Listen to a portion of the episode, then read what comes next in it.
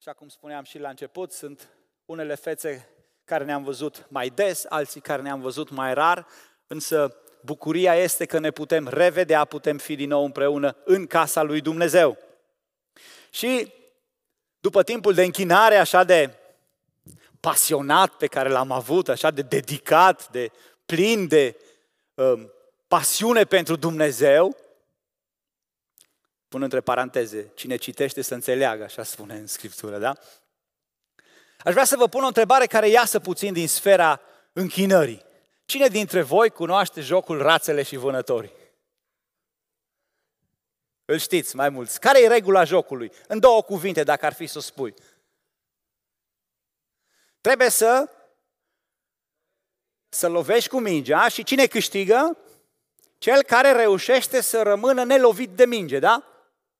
Sau câți dintre voi v-ați jucat ca și copii sau poate ca și adulți cu copiii voștri de v-ați ascunselea? Toți. Unii ne mai jucăm și acum. Mai fugim de soție, mai fugim de copii. Mai... Care e regula jocului? Cine câștigă? Cel care rămâne neprins, da? Cel care până la urmă reușește cumva, sau un meci de box. Asta deja e un uh, sport pentru oameni uh, puternici, nu oricine se poate uita la box. Eu nu mă pot uita la box. Care e regula jocului? Cine câștigă la un joc de box, la un meci de box? Da, nu vorbesc la box din ăsta prin parcare, prin spatele blocului, nu, ăla nu-i box. Ăla e doar boxală. Da? Cine câștigă la un meci de box? Cel care reușește să rămână în picioare atât timp cât durează repriza și regulile care sunt acolo sau la un meci de karate sau la un meci de judo în care se împing de pe preșul ăla, n-am înțeles niciodată regulile, dar trebuie să rămână acolo, ca la sumo, da?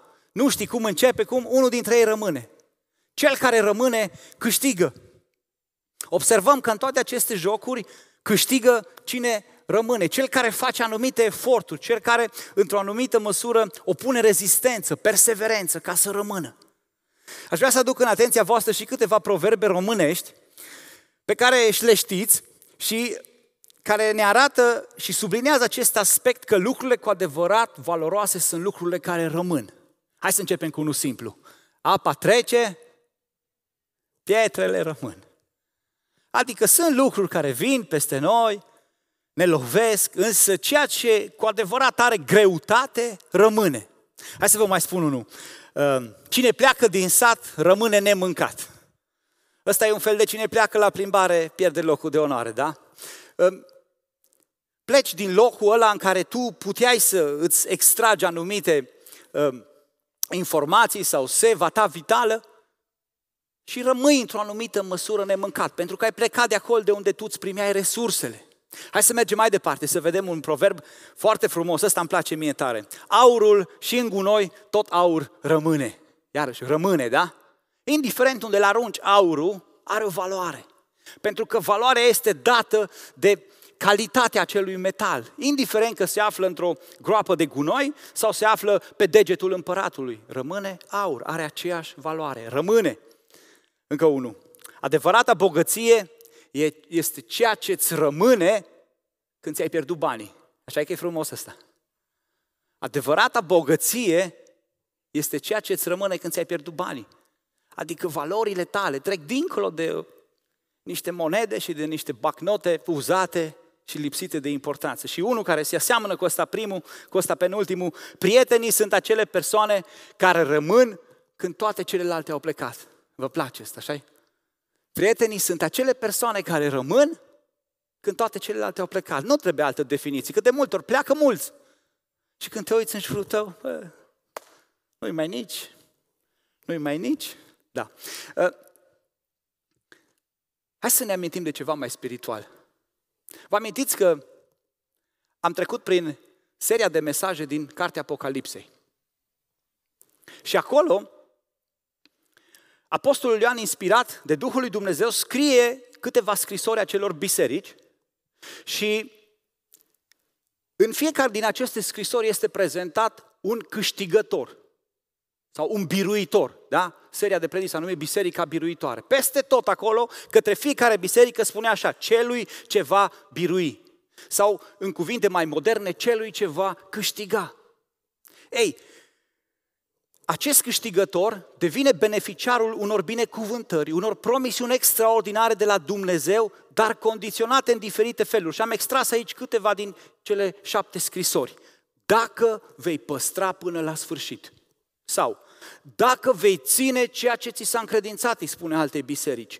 Uh, către Smirna spune, dacă vei fi credincios până la moarte, dacă nu părăsești ceea ce ai primit la început. Vedeți, în toate aceste aspecte este foarte important această idee a rămânerii. Cine rămâne pe poziție, cine rămâne puternic acolo, da, într-o zi va beneficia de aceste uh, premii, de aceste cadouri pe care sunt oferite câștigătorului. Câștigă cine rămâne. Câștigă cine rămâne. Pentru că este imposibil să citești capitolul 15 din Ioan, unde am ajuns, și să nu observi această idee a rămânerii. Eunis intrase într-o zi lângă mine când studiam acolo și o, pe Biblie erau făcute diferite însemnări și a spus, stai așa să citesc eu un pic ce ai subliniat aici, că poate pui duminică întrebări și să știu eu răspunsurile. Și printre cuvintele care mi le-am subliniat, cuvântul care cel mai des apare în pasaj, în pasaj este cuvântul rămâneți. Rămâne a rămâne. De cel puțin 14 ori spus așa. Mai are și alte forme uh, când spune să fiți sau să deveniți, care are tot sensul de a rămâne. Însă în primele 11 versete apare deja de 13 ori acest cuvânt. Rămâne, rămâne, rămâne. Haideți dar să citim aceste 11 versete cu atenție și să vedem ce putem învăța astăzi de aici. Deschidem la Ioan 15 și începem de la versetul 1. Eu sunt adevărata viță și tatăl meu este vierul. Pe orice mlădiță care este în mine și ne aduce rod, el o taie. Și pe orice mlădiță care aduce rod, o curăță ca să aducă și mai mult rod. Acum, voi sunteți curați din pricina cuvântului pe care vi l-am spus. Rămâneți în mine și eu voi rămâne în voi. După cum lădița nu poate aduce rod de la sine dacă nu rămâne în viță, tot așa nici voi nu puteți aduce rod dacă nu rămâneți în mine. Eu sunt vița, voi sunteți mlădițele. Cine rămâne în mine și în cine rămân eu, aduce multă roadă, căci despărțiți de mine, nu puteți face nimic. Dacă nu rămâne cineva în mine, este aruncat afară ca mlădița neroditoare și se usucă. Apoi, mlădițele uscate sunt strânse, aruncate în foc și ard. Dacă rămâneți în mine și dacă rămân în voi cuvintele mele, cereți orice veți vrea și vi se va da. Dacă aduceți mult rod, prin aceasta Tatăl meu va fi proslăvit și voi veți fi astfel ucenicii mei. Cum a iubit pe mine Tatăl, așa v-am iubit și eu pe voi. Rămâneți în dragostea mea. Dacă păziți poruncile mele, veți rămâne în dragostea mea, după cum și eu am păzit poruncile Tatălui meu și rămân în dragostea Lui. V-am spus aceste lucruri pentru ca bucuria mea să rămână în voi și bucuria voastră să fie deplină. Amin. Amin. Am citit doar aceste 11 versete, dar așa cum obișnuiesc, o să încerc să acopăr întreg capitolul în acest mesaj și să vedem și alte aspecte care apar în celelalte versete. Însă acest pasaj, dacă am fost atenți, ne transmite un adevăr central încă de la început și anume versetul 5. Despărțiți de mine, nu puteți face nimic. Despărțiți de mine, nu puteți face nimic. Adică dacă raportăm acest adevăr la seria de mesaje în care noi suntem, el ar suna în felul următor despărțiți de Hristos, nu putem crește în asemănare cu El. Sau dacă ar fi să eliminăm negația, să facem o propoziție pozitivă, apare tema centrală a acestei predici. Creștem în asemănare cu Hristos în măsura în care rămânem în El. Creștem, dar ne-am propus să creștem anul acesta mai mult în asemănare cu Hristos. Creștem în asemănare cu Hristos în măsura în care rămânem în El. Și bineînțeles, știu, toți dorim să creștem, toți dorim să ne dezvoltăm. Fiecare dintre noi ar dori ca în el să ia chip cât mai mult Hristos, să fie cât mai vizibil acest portret al Domnului Isus. Dar oare cum se face asta? Dacă unui copil, unui tânăr, unui adolescent, îi se spune la școală, dacă rămâi liniștit pe scaun 40 de minute, cât durează ora de clasă, da? Dacă rămâi liniștit pe scaun, o să primești nota 1 la purtare. Copilul ăla înțelege ce are de făcut. Că nu fa- e altceva, dar înțelege, da? Pentru că, hai să punem două întrebări ajutătoare. Unde trebuie să stea copilul liniștit? Unde trebuie să rămână liniștit? Pe scaun sau în banca lui, da? Cât timp trebuie să rămână? Cât durează ora? Foarte simplu de înțeles. Sau, poate ești într-un aeroport și aștepți să vină cursa cu care zbori și auzi prin difuzoare că avionul tău are întârziere. Și vocea aia din difuzoare anunță pentru a putea beneficia de acest zbor, rămâneți în sala de așteptare încă două ore, care se fac șase până la urmă, dar mă rog, încă două ore. Atunci, și aici, dacă punem întrebarea, unde trebuie să rămânem? În sala de așteptare. Acum, dacă suntem mai flegmatici și mai degajați, o să rămânem în sala de așteptare, dormim, citim ceva, dacă suntem mai fire aprigă, cunoaștem toate colțurile din aeroport. Asta e altă poveste. Cât timp trebuie să rămânem? Aproximativ cele două, poate trei ore, cât durea, cât îi întârzierea. Și astfel vom putea beneficia de cursa asta. Ei, dar când vorbim în contextul ăsta spiritual, rămâneți în mine, Domnul Iisus nu e niciun scaun, nu e nicio sală de așteptare să-L putem defini într-un mod tridimensional, să spunem, mă, trebuie să rămân acolo. Ba mai mult, timpul de așteptare e unul neprevăzut, unul care nelimitat, nedelimitat. E așa vag și îi spunem, ok, să rămân, dar cum adică să rămân în Hristos? Că Prin cercetarea pasajului de astăzi, ceea ce încerc să aduc înaintea voastră și ceea ce intenționez, intenționez este să observăm câteva teste sau câteva repere la care să ne uităm să vedem dacă am rămas, dacă suntem în Hristos.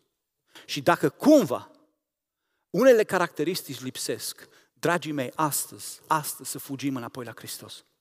Ă, scopul predicii, scopul mesajului, scopul Bibliei este să întoarcă pe fiecare om spre Hristos. Să fugim din nou la Hristos, că dacă unele din aceste repere pe care Domnul Isus le rostește clar în acest pasaj ne lipsesc, s-ar prea putea, fii atent, s-ar prea putea să nu mai fi în Hristos. Și cei ce nu sunt în Hristos nu sunt ai Lui. Cei care nu mai rămân în Hristos nu vor moșteni viața veșnică și te afli într-un pericol. Ei, acest mesaj are scopul, sau așa l-am gândit, ca să ne, sau așa vine din cuvânt, de fapt, să vedem, suntem în Hristos, putem rămâne acolo sau ne lipsesc aceste repere. Pentru că nu uita, dragul meu, nu uita, câștigă doar cine rămâne. Câștigă cine rămâne. Și prima caracteristică despre care ne vorbește Domnul Isus în acest pasaj, sau primul test, este că cine rămâne aduce roadă. Al doilea cuvânt, ca și pondere din tot textul ăsta, este cuvântul roadă, rodire, nerodire. Cine rămâne, aduce roadă. Iar rodirea este un semn inconfundabil al rămânerii. Putem să ne cercetăm dacă am rămas în el în funcție de măsura și de calitatea roadei pe care o aducem. Și acest pasaj, așa cum am observat împreună, începe cu o pildă. Dacă ar fi să luăm versetul uh, ultim din capitolul 14, unde Domnul Iisus spune, sculați-vă, haidem să plecăm de aici, majoritatea cercetătorilor sunt de părere că Iisus împreună cu ucenicii au părăsit camera de sus și au plecat spre Ghețimani. Și probabil că la momentul în care el vorbește cu ei se aflau ori printr-o vie și au văzut vițele de vie acolo, ori treceau prin fața templului și deasupra porții era un ornament făcut așa ca o viță de vie cu struguri aurită probabil că aceste lucruri se aflau pe drumul lor. Și Domnul Iisus începe și le vorbește acest lucru. Expunând această pildă însă, el face referire la diferite texte vechi testamentale care denumeau pe Israel, care numeau poporul lui Iacov vița. Dumnezeu era vierul care a avut o viță pe care a o iubit-o, o vie.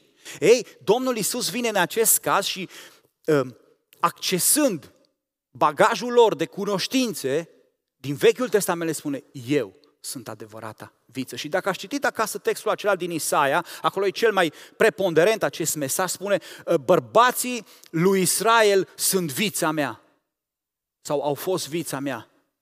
Aici Iisus vine și spune, hei, Iacov a falimentat. Poporul lui Israel a falimentat. Eu sunt adevărata viță. Și tot ceea ce el începe să învețe despre roadă are o singură condiție, rămânerea în această viță. Doar rămânerea în acest butuc, în rădăcină, în trunchi, dacă vreți, va putea determina în noi rodire. Și invers proporțional, verificarea noastră, dacă suntem, dacă rămânem în Hristos, o vedem doar dacă avem rodire în noi, în funcție de rodirea noastră. Și ce înseamnă rodirea? Pentru că niciunul dintre noi nu, eu crescut crengi, niciunul dintre noi nu-i pom fructifer sau viță de vie, crengi mai cresc, da? În funcție de cantitatea de ceară de păr sau cum se numește ceva. Noi nu suntem uh, viță de vie sau pom fructifer ca acest pasaj să nu se potrivească literal.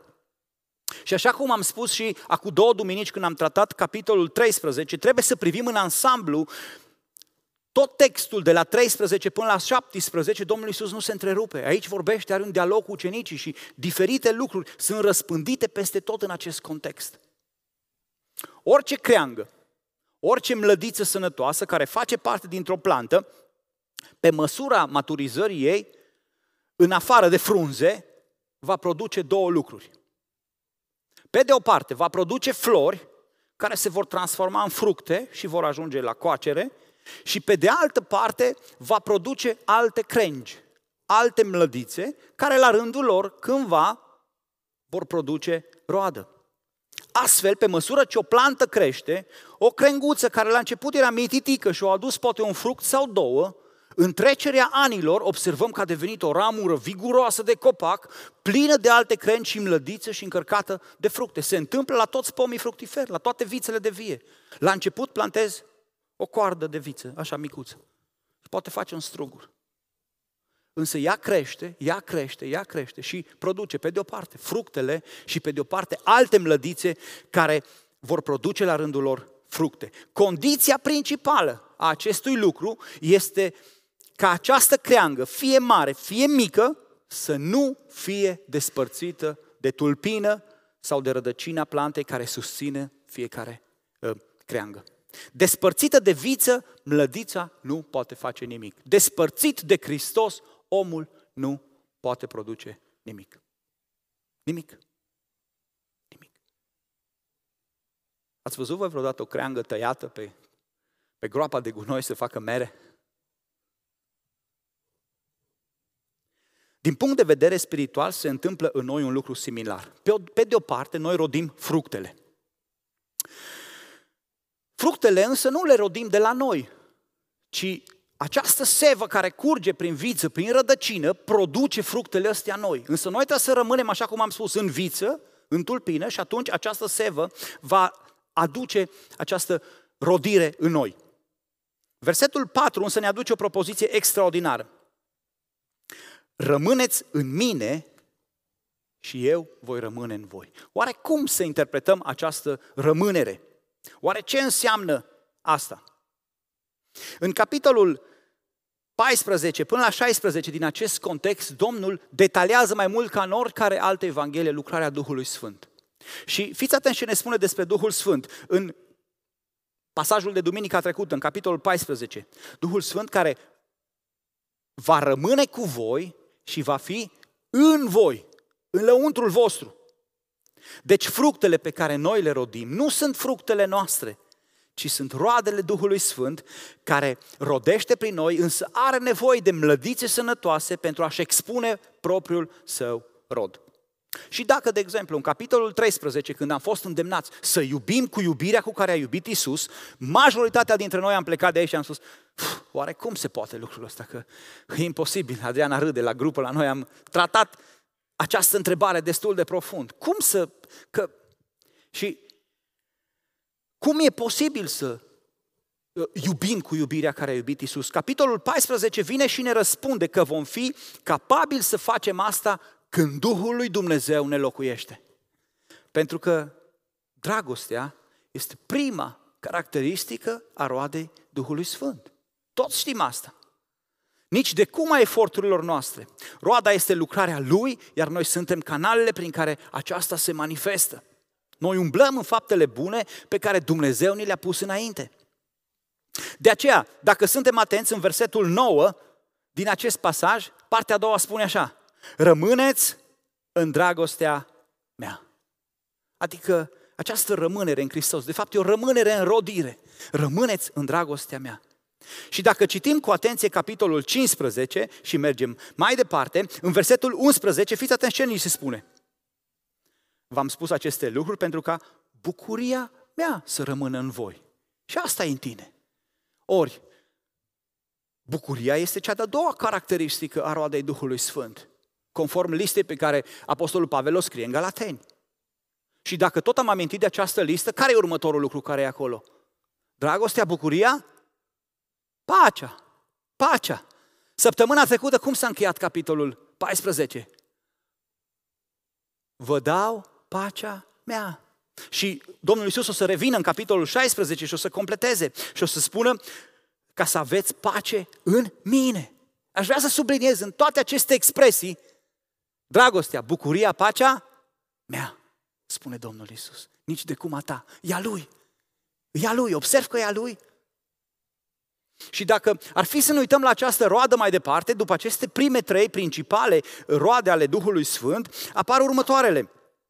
Îndelunga răbdare, bunătatea, facerea de bine, care dacă ești atent, sunt doar rezultate deja ale roadelor care sunt în tine. Această seva dragostei, când curge prin tine, va produce în tine îndelungă răbdare. În 1 Corinteni, Apostolul Pavel ne spune, dragostea este îndelung răbdătoare, primul lucru. Apoi, plină de bunătate. Deci deja două le-am acoperit. Poți să mergi încă două folii mai înainte, Iosif.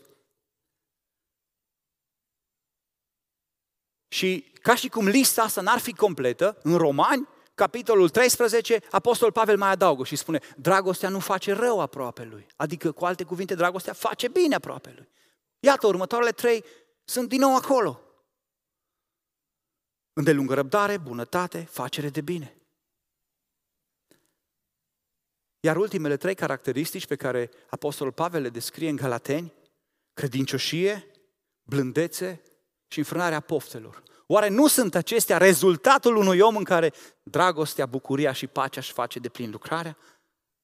Poți să iubești și să fii infidel? Poți să fii plin de bunătate și să nu fii blând?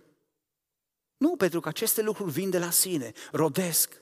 Și viața noastră e schimbată, e transformată și noi producem aceste fructe, Duhul Sfânt le produce în noi aceste fructe de care noi n-am fi fost capabili în omul cel vechi. Noi am fi fost capabili de alte roade, mai sofisticate, mai complicate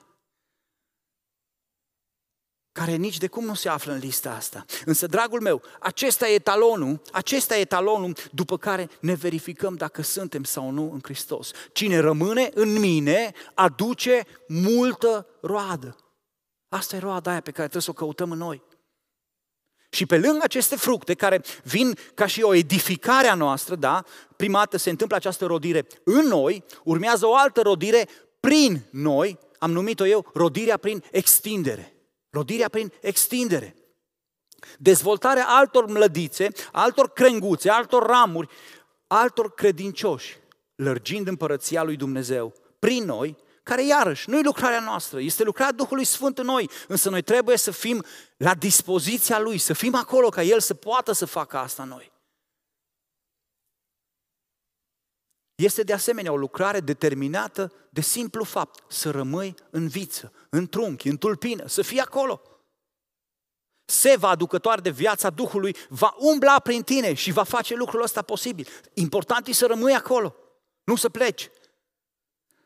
În Isaia 53, acolo unde într-un mod dramatic este descrisă suferința și în același timp și misiunea robului sau fiului lui Dumnezeu pe pământul acesta, un verset mi-a atras atenția în mod deosebit săptămâna asta și acolo uh, ni se vorbește despre acest rod prin extindere al Domnului Isus. Versetul 11. Va vedea rodul muncii sufletului lui și se va înviora. Nu vorbește despre dragoste, nu vorbește despre pace sau bucurie, un rod ca și fruct, Și în versetul 10 anterior ne spune care e acel uh, rod. Va vedea o sămânță de urmași. Adică dacă ar fi să combinăm cele două versete, va vedea rodul în sămânța de urmași, în acele mlădițe care cresc din el și se va înviora. Asta a făcut Domnul Isus, asta a fost lucrarea Lui. În capitolul ăsta, capitolul 15, am putea să facem o predică doar pe conceptul ăsta care apare în versetul 7. Cereți orice veți vrea și vi se va da. Poai, poai, ce fain sună versetul ăsta. Ni se luminează fețele. Cereți orice veți vrea și vi se va da. Și nu-i numai doar în versetul 7, dacă ne uităm un pic mai încolo, în versetul 16 apare din nou rodul vostru să rămână, pentru ca orice veți cere de la Tatăl în numele meu să vă dea. Și mai mult decât atât, dacă am fost atent săptămâna trecută, au apărut și în capitolul 14 și va apărea și în, în capitolul 16. Hai să vedem cum e în capitolul 16.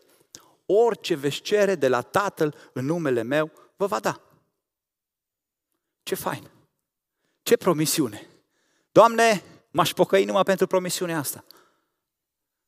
Și dați-mi voie să vă spun că mulți dintre noi se pocăiesc doar pentru o promisiune ca asta. Pentru că am transformat această promisiune, am personalizat-o pentru noi și l-am transformat pe Dumnezeu într-un moș Crăciun și de vară și de primăvară și de orice anotimp care să stea la dispoziția mea. Doamne, vreau un Porsche. Doamne, vreau sănătate. Doamne, vreau familie. Doamne, vreau liniște. Doamne, vreau, vreau, vreau. Și dacă suntem atenți, un astfel de mod de gândire ne transformă pe noi în stăpâni și pe Dumnezeu într-un sclav care stă la capriciile copiilor lui să le împlinească.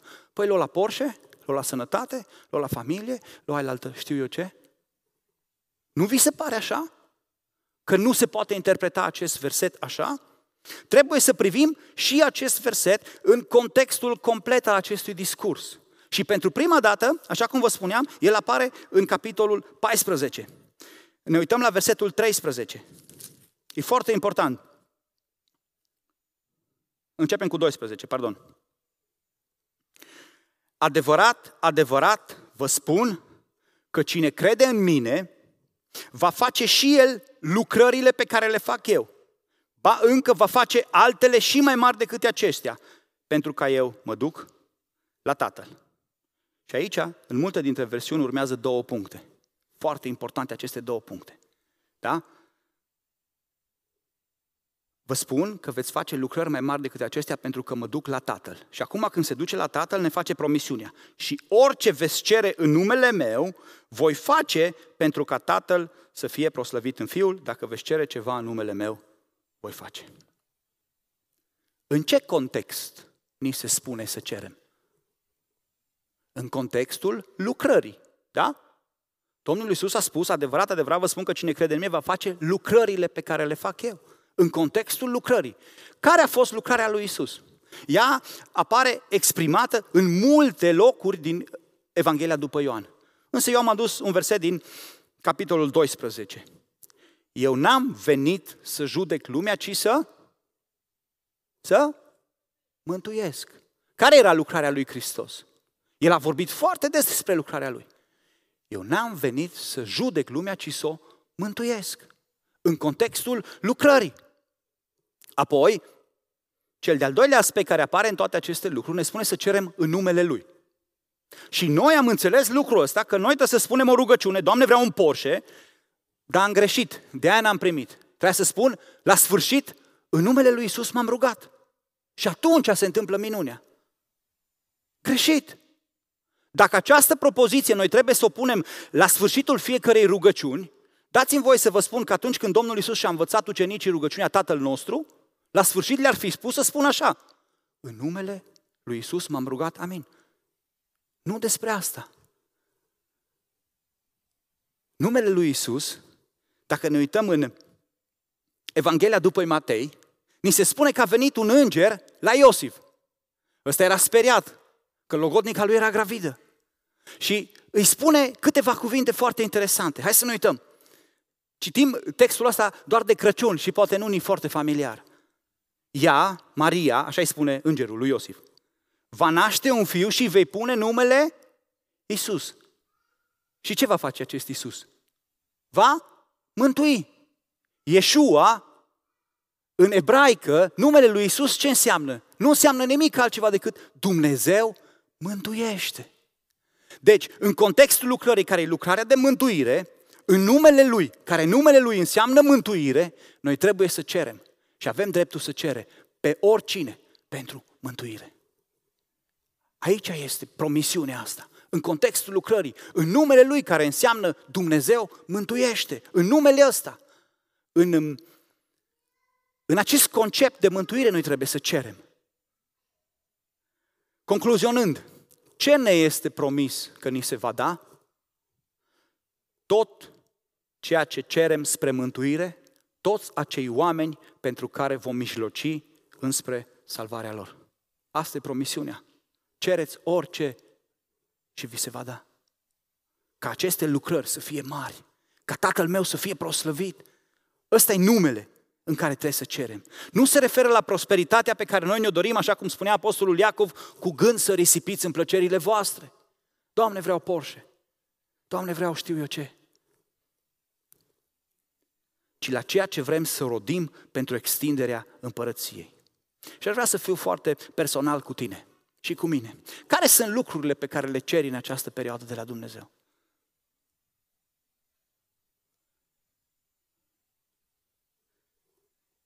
Care sunt lucrurile pe care le ceri în numele mântuirii? Ca să fiu mai exact.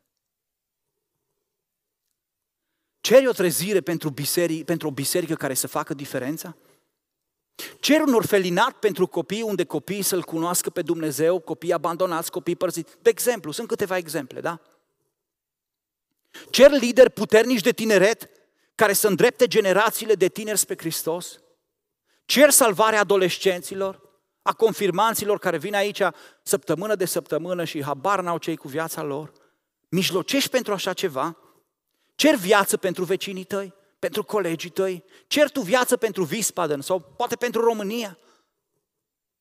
Cer ceva în direcția asta sau cerem doar mâncare și protecție pe drum în concediu. Doamne, plecăm în concediu, hai să facem o rugăciune că e drumul lung și cine știe dacă ajungem să ne bucurăm sau nu acolo. Nu spun că e rău să cer lucrul ăsta, nu, nu, nu vreau să ne ducem în extremă. Însă cât de mult?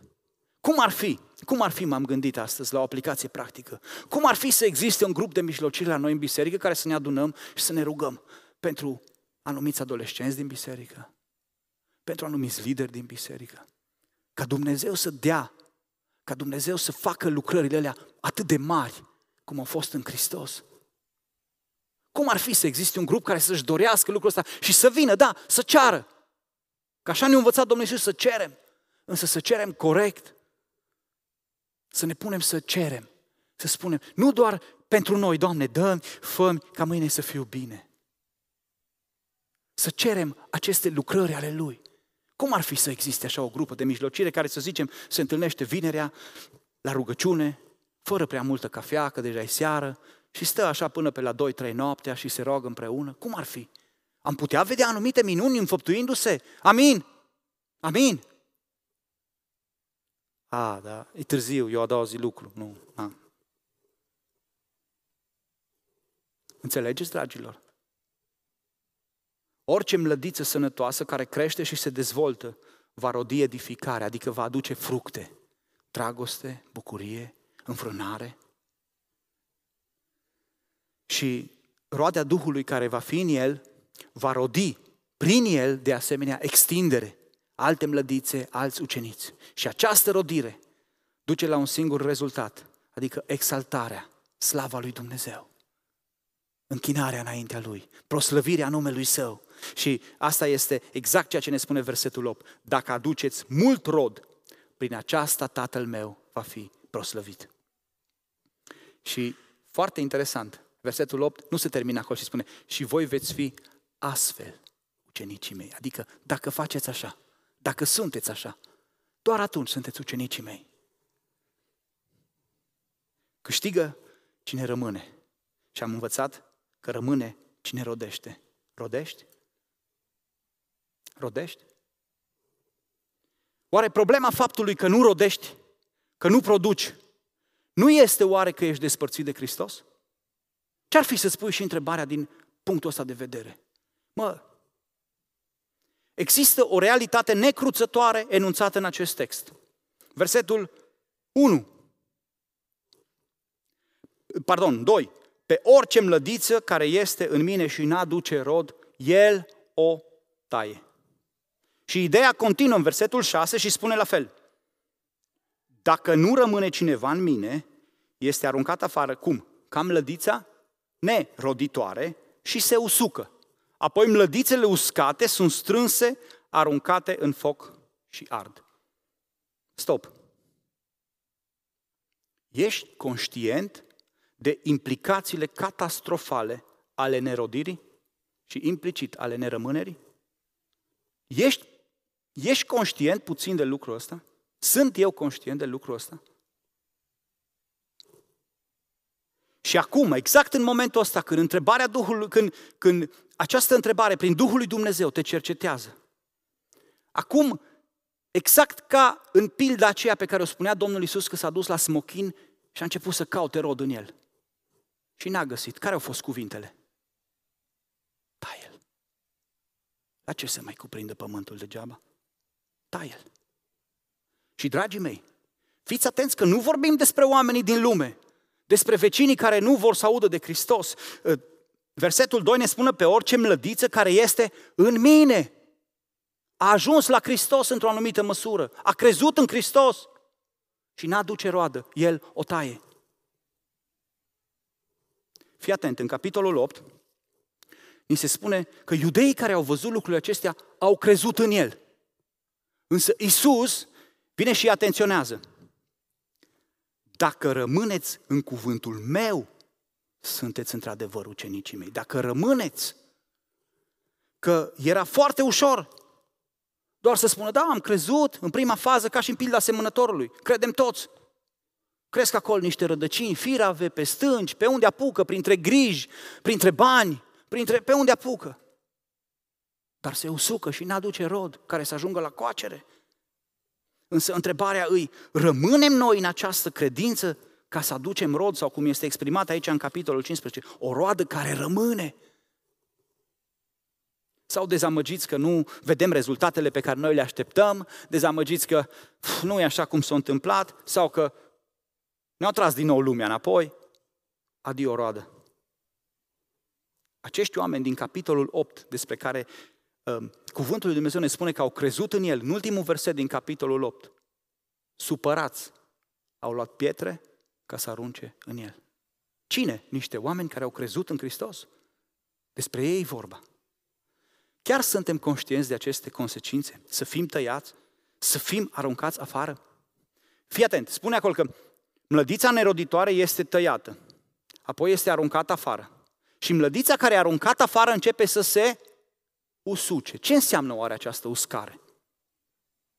Există în Psalmul 63 o expresie a psalmistului care spune Așa te privesc eu dintr-un pământ sec, uscat și fără apă. Când te gândești la pământul ăla sec, uscat și fără apă, ce-ți vine în minte? Un peisaj așa pietrificat, o împietrire. Uscarea aceea, aceea nu înseamnă altceva decât împietrirea. Nu Dumnezeu te predestinează la împietrire. El te taie pentru că tu nu-ți faci responsabilitatea, rămâi deoparte și te împietrești. Și apoi mai există un singur pas. Mlădițele vor fi strânse, aruncate în foc și acolo ard. Ăla e ultimul pas. Însă, în Romani, în capitolul 11, prin Apostolul Pavel, Dumnezeu, ă, Dumnezeu ne aduce o altă pildă, de data asta a unui pom, al unui măslin, care și el a fost, anumite ramuri au fost tăiate din el, din pricina necredinței. Și fiți atenți cum ne atenționează acolo. Uită-te dar la bunătatea și asprimea lui Dumnezeu. Asprime față de cei ce au căzut, adaug eu, adică au fost tăiați, și bunătate față de tine, condiționat. Dacă nu încetezi să rămâi în această bunătate. Altfel, vei fi tăiat și tu. Dragul meu, poate ai fost deja tăiat. Poate ești aruncat afară și poate începi să te usuci. Poate simți și tu că împietrirea îți cuprinde tot mai mult sufletul. Că tot mai puțin, tot mai puțin vrei să ai de-a face cu Dumnezeu, cu voia Lui, cu ceea ce își cere El. Poate că te afli în acest punct. Îți rămâne să privești înainte această situație și să accepti soluția propusă de Dumnezeu și aici. Vreau să te atenționez că mai există un singur pas, de la această uscare până la aruncarea în foc. Dacă ai fost aruncat afară datorită nepăsării tale, datorită faptului că ai ignorat responsabilitatea rămânerii în cuvânt, în poruncile care le are El pentru tine, și ai început și te usuci și te împietrești, trezește-te. Până când încă nu ești aruncat în foc, în acest pasaj din Romani, Dumnezeu ne mai dă o șansă. Versetul 23 spune așa, și chiar ei, cei care au fost tăiați, dacă nu stăruie în necredință, vor fi altoiți iarăși, pentru că Dumnezeu poate să-i altoiască iarăși. Haleluia! Haleluia! E târziu! Poți să fii pe punctul ăla în care să spui, nu mai vreau să știu nimic. E târziu, dar te poți trezi. E o ultimă chemare. Dumnezeu poate acea mlădiță aruncată afară să o ia și să o altoiască din nou, să sufle viață, ca peste oasele uscate din Valea lui Ezechiel. Însă, ești gata să spui, da, vreau? Ești gata să rămâi în Isus? Ești gata să mergi și să faci pasul să spui, da, Doamne, vreau să rămân acolo. Există o posibilitate. E drept că e mică. Însă, oare vei deschide urechea la ea? Sau vei continua cu modul tău de nerodire? De a rămâne pasiv și a spune, știi, da, sunt pe acolo și eu. Pe orice mlădiță care n-aduce rod, el o taie. Câștigă cine rămâne. Tu rămâi? Rodești? Textul merge mai departe și sublinează o a doua caracteristică a rămânerii. Și anume, al doilea test pe care ni-l putem efectua, iubirea față de ceilalți credincioși. Și am dezbătut iubirea pe care Isus a arătat-o ucenicilor în capitolul 13 și am înțeles că trebuie să iubim cu iubirea lui Isus. Nu o să repet predica, dar se aplică în întregime și aici. Isus o reamintește și ne spune că aceasta este forma suprema dragostei, să ne investim viețile noastre pentru ceilalți, să ne dăm viața pentru ceilalți. Și vedem că Isus îi numește pe ucenici prietenii săi în acest capitol. Prieten nu înseamnă, dragul meu, amic, coleg de bârfe, cineva cu care stau la cafea, cineva care mă ajută la mutat sau la zugrăvit. Ăla nu-i prieten. Nu neapărat un prieten, pardon, poate fi și el un prieten. Cuvântul prieten care apare în capitolul 15 are la bază rădăcina filos, din care noi avem Filadelfia, dragostea de frați. Dragoste frățească. Adică, cu alte cuvinte, Iisus le spune ucenicilor, nu vă mai numesc rob, ci vă numesc iubiții mei. Nu vă mai numesc robi, pentru că robul nu știe ce face stăpânul. Vă numesc iubiții mei.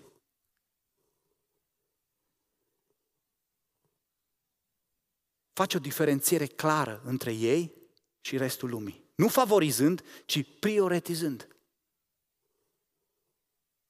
Însă, Iisus ne deleagă și pe noi și ne spune să vă iubiți unii pe alții cum v-am iubit eu. Pom. Vorba lui Sorin, joc pe asta. Și la sfârșitul ideii, la sfârșitul pasajului despre dragoste, anume versetul 17, revine și mai bate un cui. Vă poruncesc aceste lucruri ca să vă iubiți unii pe alții. Vă poruncesc. Dragoste la comandă. Nu? Așa sună. Vă poruncesc să vă iubiți. O dragoste impusă, dragoste cu forța. Eu cred, dragii mei, că Domnul Iisus vrea să ne spună că trebuie să ne disciplinăm să iubim. Trebuie să ne disciplinăm să iubim. Să o facem într-un mod voit. Pentru că aici e testul. Cine rămâne, iubește. Poți să știi dacă rămâi în Hristos în măsura în care iubești pe cei din comunitatea în care te-a așezat Dumnezeu. Și credeți-mă că nu vă spun eu, că mie nu-mi place să fac asta. O spune cuvântul lui Dumnezeu.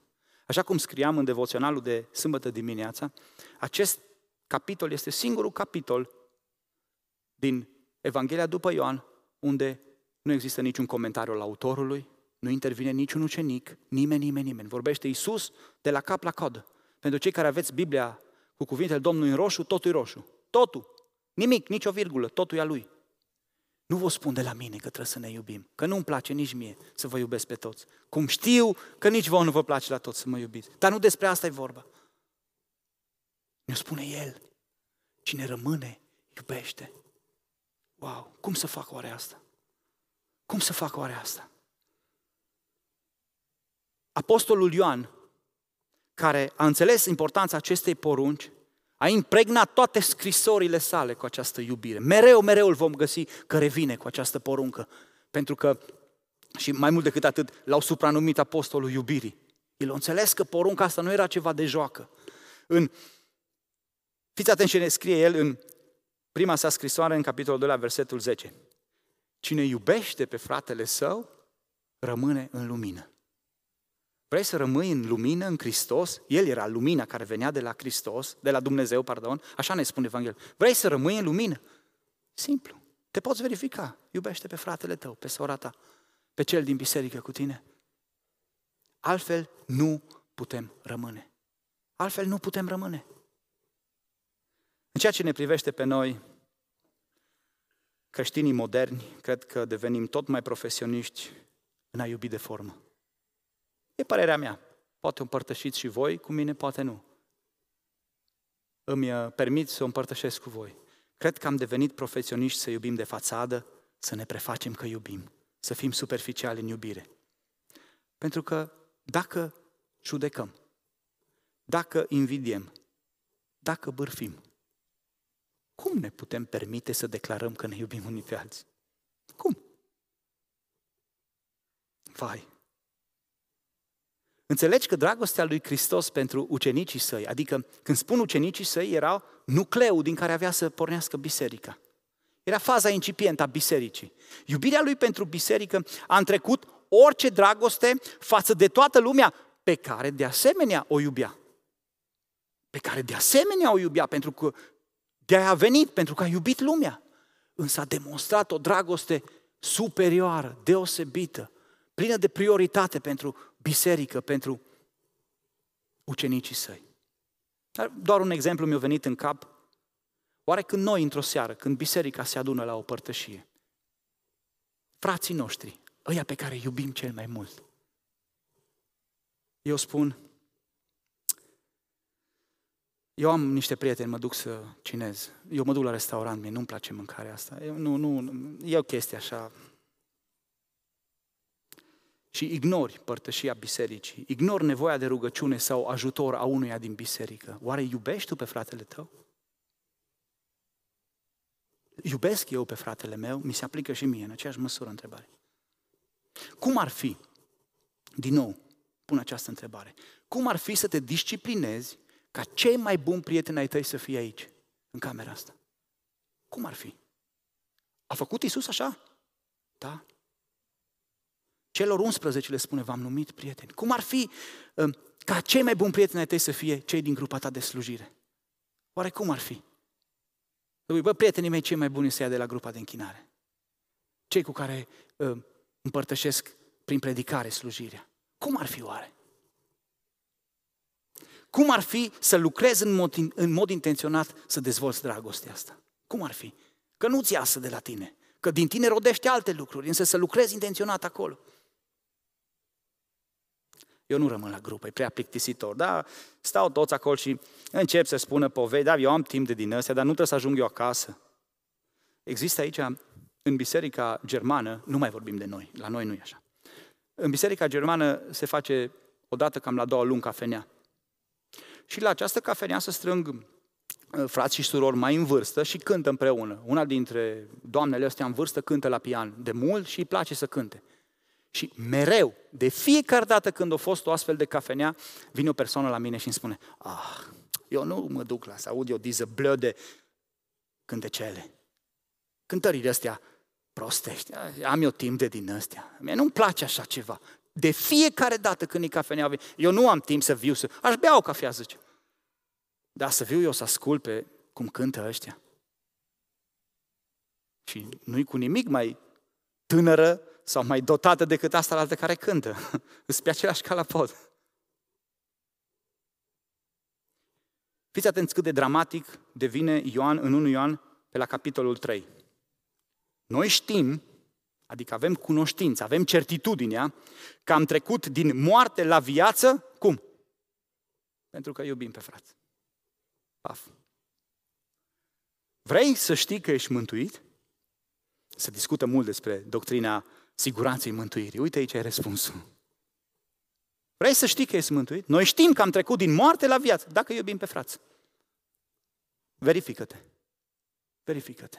Cât de mult ai investit în iubirea celor de lângă tine? Păi nu-mi iubesc nici nevasta cum trebuie. Dacă stau să mă gândesc.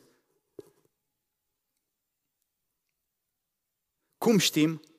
Cum avem această certitudine? Dacă iubim pe ceilalți credincioși din biserică. Cine rămâne, iubește. Tu iubești? O a treia și ultima caracteristică o vedem în ultima parte a acestui capitol, și anume ura din partea lumii. Ura din partea lumii. Aceasta este consecința naturală și de neevitat a primelor două. Dacă rodești sfințire și viață din Dumnezeu, dacă ai o comunitate unde îi iubești, unde trăiești o viață în dragoste, vei atrage ura lumii. Lumea în Evanghelia după Ioan însă are două conotații. Pe de o parte este lumea aceea pe care Dumnezeu o iubește, conform versetului de aur al Bibliei, fiindcă atât de mult a iubit Dumnezeu, lumea, și se referă la omenire, la indivizi, la persoane, la oameni pe care El îi iubește. Și reprezintă oamenii din orice loc, din orice vreme. Al doilea sens al cuvântului lume, însă este sistemul de valori care îl are ca stăpân pe diavolul, așa cum scria în capitolul 18, 14, ultimul verset. Stăpânitorul lumii acesteia, care este vorba despre diavol, da? Acel sistem de valori în care diavolul coordonează, în care diavolul îi stăpân. Și, iarăși, nu trebuie să cădem într-o extremă și să înțelegem că mereu toți oamenii ne vor urâ. Nu. Citim despre Isus, la începutul cărții Luca, creștea în înțelepciune, în statură și era tot mai plăcut înaintea lui Dumnezeu și înaintea oamenilor. Pentru că oamenii, majoritatea dintre ei, iubesc moralitatea, iubesc educația, iubesc și respectă cultura, manierele. Însă, mulți oameni care aparțin sistemului de valori condus de Satan ne vor urâ. Și în mod special, în mod special și sigur atunci când te pui să lucrezi pentru Dumnezeu, te pui la dispoziția lui Dumnezeu. Până Iisus creștea, era plăcut înaintea tuturor. Când a început să spună, hei, oh, e gata cu el. Oamenii care îl iubesc pe Dumnezeu atrag de partea lor ura din partea lumii. Lumea a declarat război, așa cum Satan a declarat război lui Isus. Și aceștia vor fi împotriva noastră și nu ne vor agrea deloc. Și mereu vor găsi ceva de condamnat în noi. Oricât de bine ai face lucrurile. Și dacă pe la mijlocul capitolului găseam numai dragoste, iubire, dragoste, iubire, partea asta, cuvântul principal este ură, ură, ură, ură. Ultima parte a capitolului 15 este impregnată de ură. O ură aprigă împotriva tot ceea ce înseamnă Isus, Dumnezeu sau urmașii și ucenicii săi. Însă, un lucru foarte paradoxal, astăzi Ura din partea lumii față de biserică parcă a dispărut. Așa ca printr-un act de magie. Biserica și anumiți reprezentanții ai ei sunt invitați la simpozioanele lumii, iar acolo sunt aplaudați. Folosesc vocabularul lor, construiesc împreună idealuri și există o foarte mare sinergie între aceste două lucruri. Creștinii primesc din partea lumii premii pentru muzica creștină și pentru filmele creștine pe care le fac. Aceleași agenții care promovează artiștii seculari, promovează și un concert creștin. Doar e fain, cântă bine. O primit un DAV. O primit un Grammy. Nu e nicio problemă.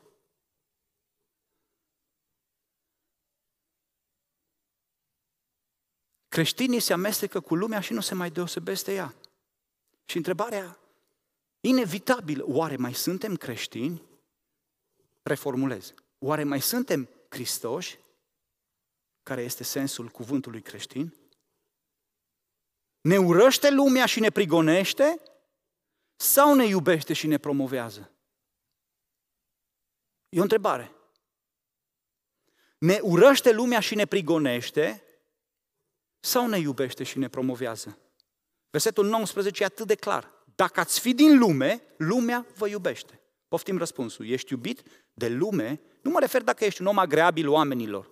Asta ține de temperament, de maniere și de alte lucruri, de valorile tale, de condiția ta de creștin. Dacă ați fi din lume, lumea ar iubi ce este al ei. Dar pentru că nu sunteți din lume și pentru că eu v-am ales din mijlocul lumii, de aceea vă urăște lumea. Hai să analizăm un pic valorile lumii contemporane. Poate cea mai populară valoare a lumii este bogăția. Ești ceea ce ai. Cum s-a raportat Domnul Isus la bogăție? Ce a avut la moartea sa? Cam așa de pe el. Cum te raportezi tu la bogăție? Bogăția care este o, una dintre valorile fundamentale ale lumii în care trăim. Toată lumea vrea să aibă o anumită siguranță, un anumit cheac de bani, doar bani albi pentru zile negre, dacă tot am ziua proverbelor. Trebuie să ai și asta. Cum s-a raportat Isus la acestea? Hai să vedem ce mi-a mai notat aici. Uh, cariera. Ce carieră a făcut Isus? Într-o lume în care trebuie să mă zbat, să fac o carieră, să-mi fac un nume. Nu vorbesc că lucrurile sunt rele în sine, în însele, da? Să nu uh, mergem în exagerare, însă vorbesc despre valorile lumii în care trăim. Pe ce se pune preț? Ce preț a pus Domnul Isus pe carieră? Ce titlu a avut de-a lungul vieții lui? Niciunul. Chiar dacă oamenii îi spuneau rabii datorită învățăturilor lor.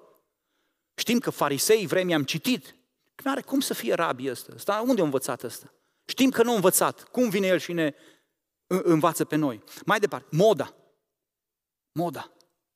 Una dintre valorile lumii moda. Cum să areți?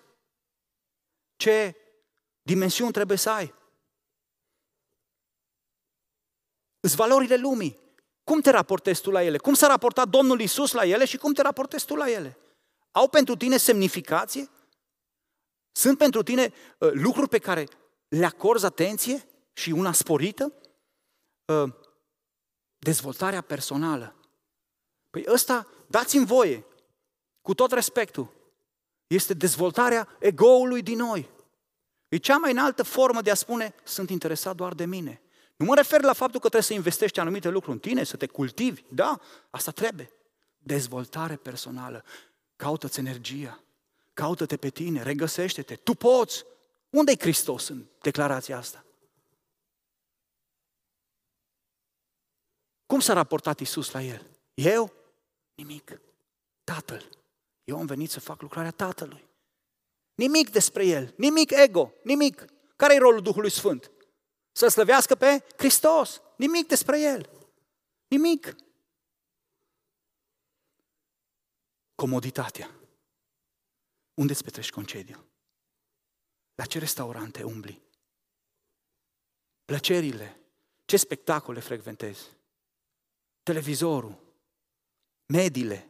Petrecutul de timp în neștire. Cum s-a raportat Isus la aceste lucruri? Ok, o să-mi spui că nu erau concediile ca în vremea de astăzi, că nu era nu știu ce. Unde scrie despre Isus că a plecat în concediu? Și o spun, no, anul ăsta o să predic mai puțin. Vedeți, dragii mei, vreau să aduc acest exemplu, nu să cădem într-o extremă, să nu mai facem concedii, că nu despre asta e vorba. Însă, am din nou o întrebare. Am ajuns și noi impregnați de valorile pe care lumea le are azi? Am ajuns oare și noi impregnați de valorile pe care lumea le are azi? Și vrem să avem acea uh, familie model pe care o vedem în filmele de la Hollywood, care numai model nu mai este. Era cel puțin, acum deja...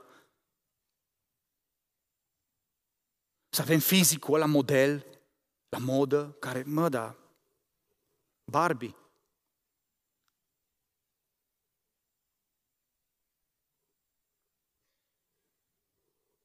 Au, am ajuns și noi impregnați de valorile pe care lumea le are?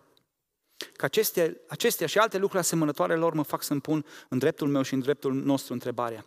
Ce poziție are lumea față de noi?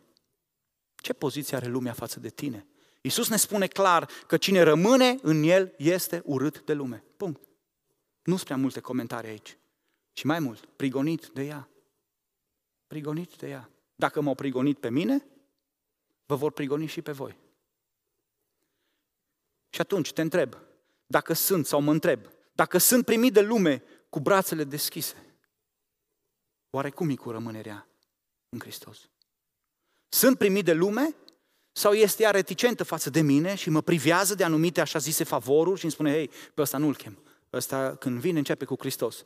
Ăsta vine și îmi spune că să nu beau, ăsta vine și îmi spune că asta nu, nu-i după voia lui Dumnezeu. Ăsta vine și numai de dragostea Tatălui îmi vorbește, de faptul că Dumnezeu mă vrea pentru sine. Valorile mele sunt valorile lumii sau chiar promovez valorile lui Hristos? Eu nu pot să răspund în dreptul tău. Eu va trebui să mă limitez să răspund în dreptul meu. Eu, mi se pare mie anumite lucruri, însă eu pot greși foarte tare și nici nu vreau să mă bag acolo, că nu-i domeniul meu. Însă, dacă rămânerea în Hristos este însoțită de ură din partea lumii. Cum experimentezi tu această ură, tu și cu mine? Da, slavă Domnului, trăim într-un regim democratic, trăim în țări dezvoltate, în care sistemele politice ne, ne-au uh, facilitat foarte multe lucruri. Sigur, trebuie să fim mulțumitori pentru asta. Asta nu e o, o pedeapsă pentru noi. Însă sistemul de valori a lumii e, o, e ceva care ne provoacă la ce? Cum pot să fiu eu sigur că am rămas în Hristos și totuși sunt așa de iubit de lume? Iisus ne spune că cine rămâne este urât de lume. Ești urât sau iubit? Urât sunt. Mă refeream la... Ești urât sau iubit? Mesajul de astăzi ne trimite la testare, la lucrare de control. Creștem în asemănare cu Hristos în măsura în care rămânem în El. Câștigă doar cine rămâne. Și credeți-mă, e o bătălie crâncenă, pe viață și pe moarte. E vorba de sufletul tău și de veșnicia ta. Ni se pare că e așa de joacă. E o luptă atât de crâncenă. Nu am înțeles bine cu Ciobo, din păcate, astăzi. Aș fi făcut un afiș promoțional cu doi boxeori, așa mi l-am imaginat, în care unul dintre ei îi căzut pe jos și altul încă îl mai lovește. Pentru că rămâne, câștigă cine rămâne. Și e o luptă, e o luptă crâncenă. Cel rău răcnește ca un leu și caută pe cine să înghită. Caută. Și-o propus pe ăla și pe ăla. Și câștigă doar cine rămâne. Și am înțeles că rămâne cine rodește, de asemenea rămâne cine iubește pe ceilalți credincioși și rămâne cel ce este urât de lume. Câștigi? Cât e scorul? Sau pierzi? Ultimele, ultimele versetele acestui capitol devin tranșante și tragice și ne aduc în fața ochilor două categorii de persoane. Cei care rămân în Hristos, despre care am vorbit până acum, iar în contrast cu acestea o altă categorie pe care Isus a etichetat-o deja la sfârșitul capitolului 9. Tocmai de aceea păcatul vostru rămâne. Poate rămâne Hristos, sau poate rămâne altceva. Și Isus în capitolul 9 spune, rămâne păcatul vostru. Și același apostol, într-una din scrisorile lor, lui, completează parcă fraza asta și spune, cine păcătuiește este de la diavolul. Căci diavolul păcătuiește de la început. Dacă păcatul tău rămâne, dacă păcatul acestor persoane rămâne, aceste persoane sunt de la diavol. Au rămas în diavol, că diavolul păcătuiește de la început. Aici însă, la sfârșitul capitolul 15, Iisus explică mai amănunțit de ce rămâne acest păcat sub forma a două propoziții condiționale, doi de dacă, ultimii doi de dacă și am terminat. Dacă n-aș fi venit și nu le-aș fi vorbit, n-ar avea păcat. Dar acum n-au nicio dezvinovățire pentru păcatul lor. Iar a doua dintre aceste propoziții condiționale spune următorul lucru. Dacă n-aș fi făcut printre ei lucrări pe care nimeni altul nu le-a făcut, n-ar avea păcat. Acum, fiecare dintre noi am auzit cuvintele lui Isus în nenumărate ocazii. Cine are mai puțin de trei Biblie acasă? Așa e că aproape nimeni. Mai mult de una. De cele mai multe ori avem mai mult de una. Avem cuvântul lui Dumnezeu oriunde. Programe creștine, rețele creștine. Vedem cuvântul lui Dumnezeu publicat pe uh, statusurile de WhatsApp ale unora. În fiecare zi, cuvântul lui Dumnezeu vine în contact cu noi. Isus a vorbit și în auzul urechilor noastre. Isus a vorbit de atâtea ori și în auzul urechilor noastre. Și mai mult decât atât, mulți dintre noi, mulți dintre noi am văzut pe Dumnezeu, pe Fiul lui Dumnezeu lucrând în mod direct, inexplicabil, minunat în viețile noastre. Într-un mod în care nimeni altul nu ar fi putut o face, corect? Mai este cineva care a văzut pe Isus lucrând în viața lui într-un mod în care nimeni altul n-a putut o face? Da, câteva mâini timide se ridică. Sunt și alții, sigur. Pentru că Isus a acționat și în fața ochilor noștri. Isus a acționat conform acestui verset și în fața ochilor noștri. Iar la aceste lucruri, iar aceste întrebări, aceste condiții ne determină pe noi la acțiune. Ne determină pe noi la acțiune, la decizie. Rămâi în Isus sau alegi să rămână păcatul și Domnului? Alege. Amin.